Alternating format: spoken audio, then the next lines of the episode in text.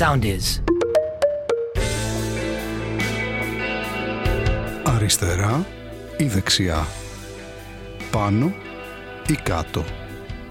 Είμαι υπέρ με τον Αριστοτέλη Ρίγα. Εκεί που η επικαιρότητα συναντά τη σάτυρα. Και μέχρι να μας πάρουνε χαμπάρι.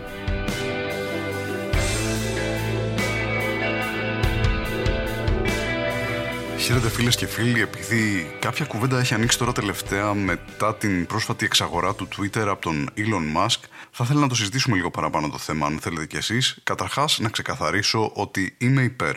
Α δούμε τα δεδομένα. Το δεδομένο είναι βασικά ότι είχαμε μια αρχική πρόταση τώρα, όπως ακούσατε, στην οποία αναφέρθηκαν κάποιες λέξεις που ενδεχομένως να είναι άγνωστες, να δημιουργούν προβληματισμούς, να αναρωτιέστε κάποιοι ή κάποιες τι είναι αυτό το Twitter, ποιος είναι ο Twitter, ποιανού είναι αυτό το Twitter, τι Musk είναι αυτός, ε, είναι αποσμικό αυτό το Elon Musk, είναι άρωμα, είναι ε, Musk, είναι εσωτερικού χώρου, είναι εξωτερικού χώρου. Να αναρωτιέστε, δεν έχουν καταργηθεί οι μάσκες, είναι αποκριάτικο; Και γιατί αγόρασε αυτός ο Musk κάτι που ήταν Twitter. Πολλέ απορίες γενικά. Αν έχετε τέτοιες απορίες τώρα, εντάξει, θα λυθούν τώρα στην πορεία. Εσάς λοιπόν που έχετε απορίες και δεν ενδιαφέρεστε να τις λύσετε κιόλας, μην σας κρατάμε παιδιά, μπορείτε να δείτε Μενεγάκη, η οποία Μενεγάκη είναι εξαιρετική και έχω να παρατηρήσω ότι είναι από την Κρήτη το επώνυμό της, είναι Μενεγάκη, είναι κριτικό και είναι ευτυχές αυτό γιατί αν ήταν ποντία θα ήταν Μενεγίδη, το οποίο δεν είναι και πολύ εμπορικό. Αλλά ας τα πάρουμε τα πράγματα από την αρχή. Το Twitter τώρα είναι ένα μέσο κοινωνικής δικτύωσης. Όπως είναι ας πούμε το Facebook, όπως είναι το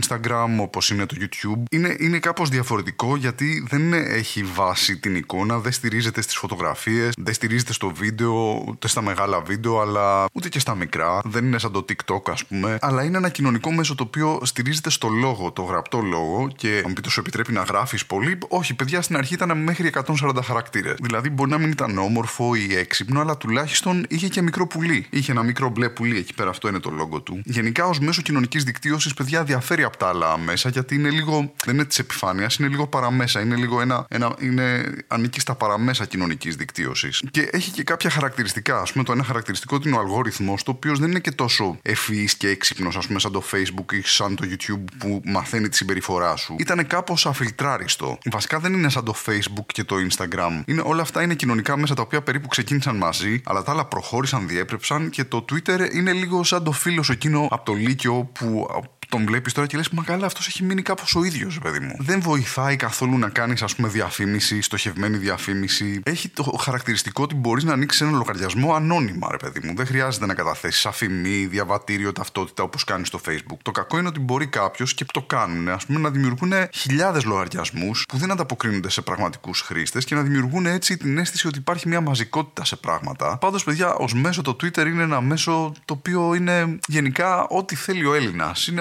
γιατί τι ψάχνει ο Έλληνας. Ψάχνει ένα μέσο. Κάποιοι βρήκανε το Twitter. Έχει τα καλά του, έχει τα κακά του. Μπορείς να το χρησιμοποιείς για να ενημερώνεσαι, μπορείς να το χρησιμοποιείς για να αποστάρει γλυκές καλημέρες όλη την παρέα. Αυτό που κάνει κυρίως είναι να παίρνει τον ελεύθερο χρόνο σου. Αυτό είναι όλο γιατί παίρνει τον ελεύθερο χρόνο σου, παιδιά. Τα social, τον ελεύθερο σου χρόνο. Παίρνει τον ελεύθερο σου χρόνο τα social. Τα παίρνει το χρόνο σου. Δηλαδή κάθεσαι και βλέπεις τώρα ανθρώπους να λένε τα ίδια και τα ίδια για να διεκδικούν το χρόνο σου. Αυτό δεν γίνεται κάτι άλλο. Λένε ξανά τα ίδια και τα ίδια το χρόνος σου. Αυτό θέλουν, το χρόνο σου.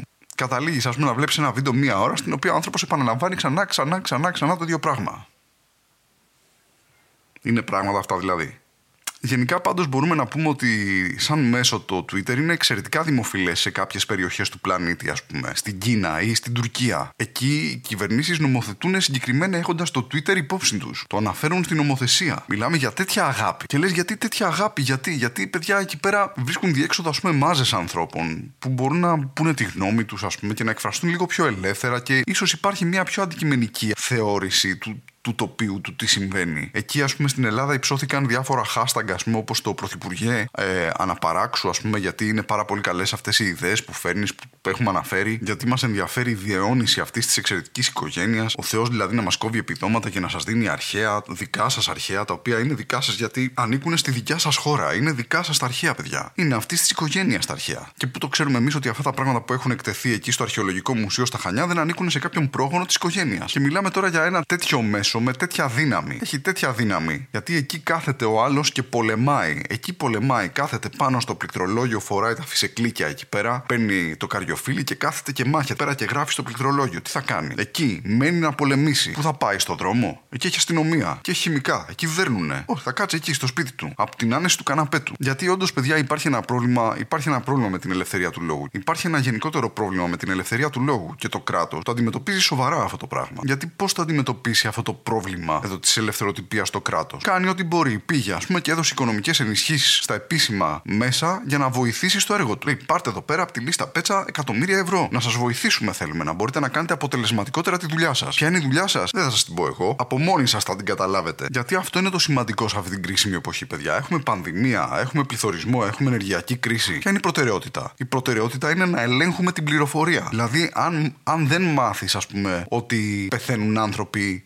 εκτός μεθ. Πεθαίνουν όντως άνθρωποι εκτός μεθ. Τι θα κάνει το κράτος, θα φροντίσει να έχει σωστή διάκριση εξουσιών, θα φροντίσει ας πούμε να διαλευκάνει δολοφονίες δημοσιογράφων; Φυσικά και όχι. Θα ελέγξει την πληροφορία, παιδιά, γιατί η πληροφορία είναι δύναμη. Α πούμε, σου λέει κάποιος τράβα σήκωσε αυτά τα 100 κιλά. Πας να τα σηκώσεις δεν μπορείς. Σου λέει μετά η πρωτεύουσα της Μαδαγασκάρης είναι το Ανταναναρίβο. Πας, πα, τα σηκώνεις. Και γενικά, παιδιά, το ίντερνετ είναι ουδέτερο, είναι εργαλείο. Είναι ένα εργαλείο ουδέτερο σαν όλα τα εργαλεία. Άλλοι χρησιμοποιούν το Facebook, ας πούμε, για να μάθουν ποιος στρουμφάκι είναι και άλλοι χρησιμοποιούν το Facebook γιατί έχουν μάθει ότι εσύ είσαι ο σκουντούφλης και το χρησιμοποιούν για να σου πουλήσουν συγκεκριμένες διαφημίσεις, να ελέγξουν τη συμπεριφορά σου και να κερδίσουν εκλογές. Εξαρτάται από τη χρήση που κάνεις. Άλλη χρήση κάνεις εσύ επειδή είναι δωρεάν το μέσο και άλλη χρήση κάνει το μέσο επειδή είσαι δωρεάν εσύ. Και τι έγινε τώρα, ένα μέσο, ένα ψηφιακό καφενείο λοιπόν, ένα τέτοιο πράγμα ας πούμε. Λίγο πιο χήμα, σαν το Twitter. Το αγόρασε ο Elon Musk. Εδώ πάμε παιδιά στο zoom της υπόθεσης. Πάμε να δούμε ποιος είναι ο Elon Musk. Ο Elon Musk, παιδιά, είναι ο πλουσιότερος άνθρωπος στον πλανήτη αυτή τη στιγμή. Είναι ένας άνθρωπος αυτοδημιούργητος που ξεκίνησε από το μηδέν, από τα πολλά μηδενικά βασικά που είχε η περιουσία του πατέρα του, ο οποίος ήταν επίσης αυτοδημιούργητος, γιατί έτσι πάει, είναι κληρονομικό. Το να είσαι αυτοδημιούργητος το παίρνεις από τον πατέρα σου. Ο πατέρας του, ας πούμε, ήταν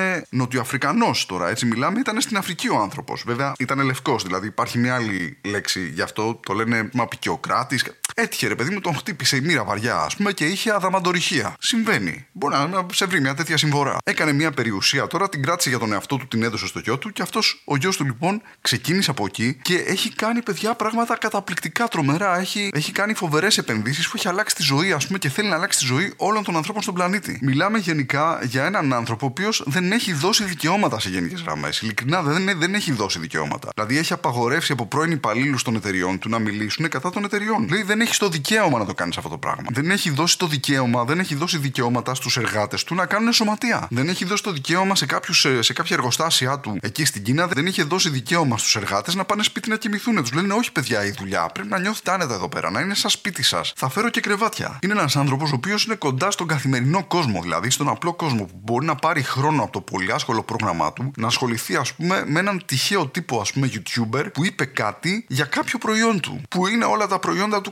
καταπληκτικά. Αυτά τα τεύτλα, παιδιά, είναι γλυκά. Για να καταλάβετε, αυτός ο άνθρωπος έχει περιουσία που υπολογίζεται γύρω στα 300 δισεκατομμύρια δολάρια. Για να καταλάβετε κάπως τι είναι το 300 δισεκατομμύρια δολάρια, φανταστείτε, γιατί δεν το χωράει το μυαλό του ανθρώπου. Αυτά είναι απλά λέξεις. Δεν μπορούμε να καταλάβουμε τι είναι. Είναι ρε παιδί μου σαν να προσπαθώ να σου περιγράψω, ας πούμε, ξέρω εγώ, τη φάση που ο Πανεγιάλιο πήρε το Champions League. Είναι βασικά αν ξοδεύεις χίλια δολάρια τη μέρα για να ξοδέψεις 300 δισεκατομμύρια δολάρια, πρέπει να ζήσεις 800.000 χρόνια ξοδεύοντας 1000 δολάρια τη μέρα για να ξοδέψεις την περιουσία του Elon Musk. Ενός ανθρώπου. Δηλαδή αυτή η περιουσία του τον κατατάσσει πλέον κάπου ανάμεσα στις πλουσιότερες χώρες του πλανήτη. Λες ρε παιδί μου βλέπεις ας πούμε την άλλη τη γιαγιά ας πούμε ξέρω εγώ που μαζεύει γάτες. Έχει 40 γάτες. Λες τι κάνει αυτή εκεί πέρα; 40... Τι θα τις κάνει αυτές τις γάτες; Ο άλλος μαζεύει γραμματόσημα. Έχει μαζέψει χιλιάδες γραμματόσημα λέει έχεις γεμίσει τις βιβλιοθήκες σου. Τι θα τα κάνεις αυτά τα γραμματόσημα; Ο άλλος μαζεύει λεφτά, δεν έχει ανισχύσει κανένας εκεί πέρα να του πήρε. Πού θα τα πάσα όλο, τι θα τα κάνεις όλα αυτά; Του λένε Όχι, μπράβο, να σε βραβεύσουμε. Πάρε κι άλλα. Και ταυτόχρονα μιλάμε για έναν άνθρωπο, ρε παιδί μου, που είναι, έχει κοινωνική ευαισθησία. Δηλαδή, όλος αυτός ο πλούτος που συσσωρεύει επιστρέφει με έναν τρόπο στους ανθρώπους, στον πλανήτη. Μέσω της φορολογίας, ας πούμε, των εταιριών του. Δηλαδή, διάβασα κάπου σε ένα άρθρο το 2015 πλήρωσε τύπου, ας πούμε, 60.000 δολάρια σε ομοσπονδιακό φόρο. 60.000 δολάρια. Εντυπωσιακό. Και είναι εντυπωσιακό γιατί το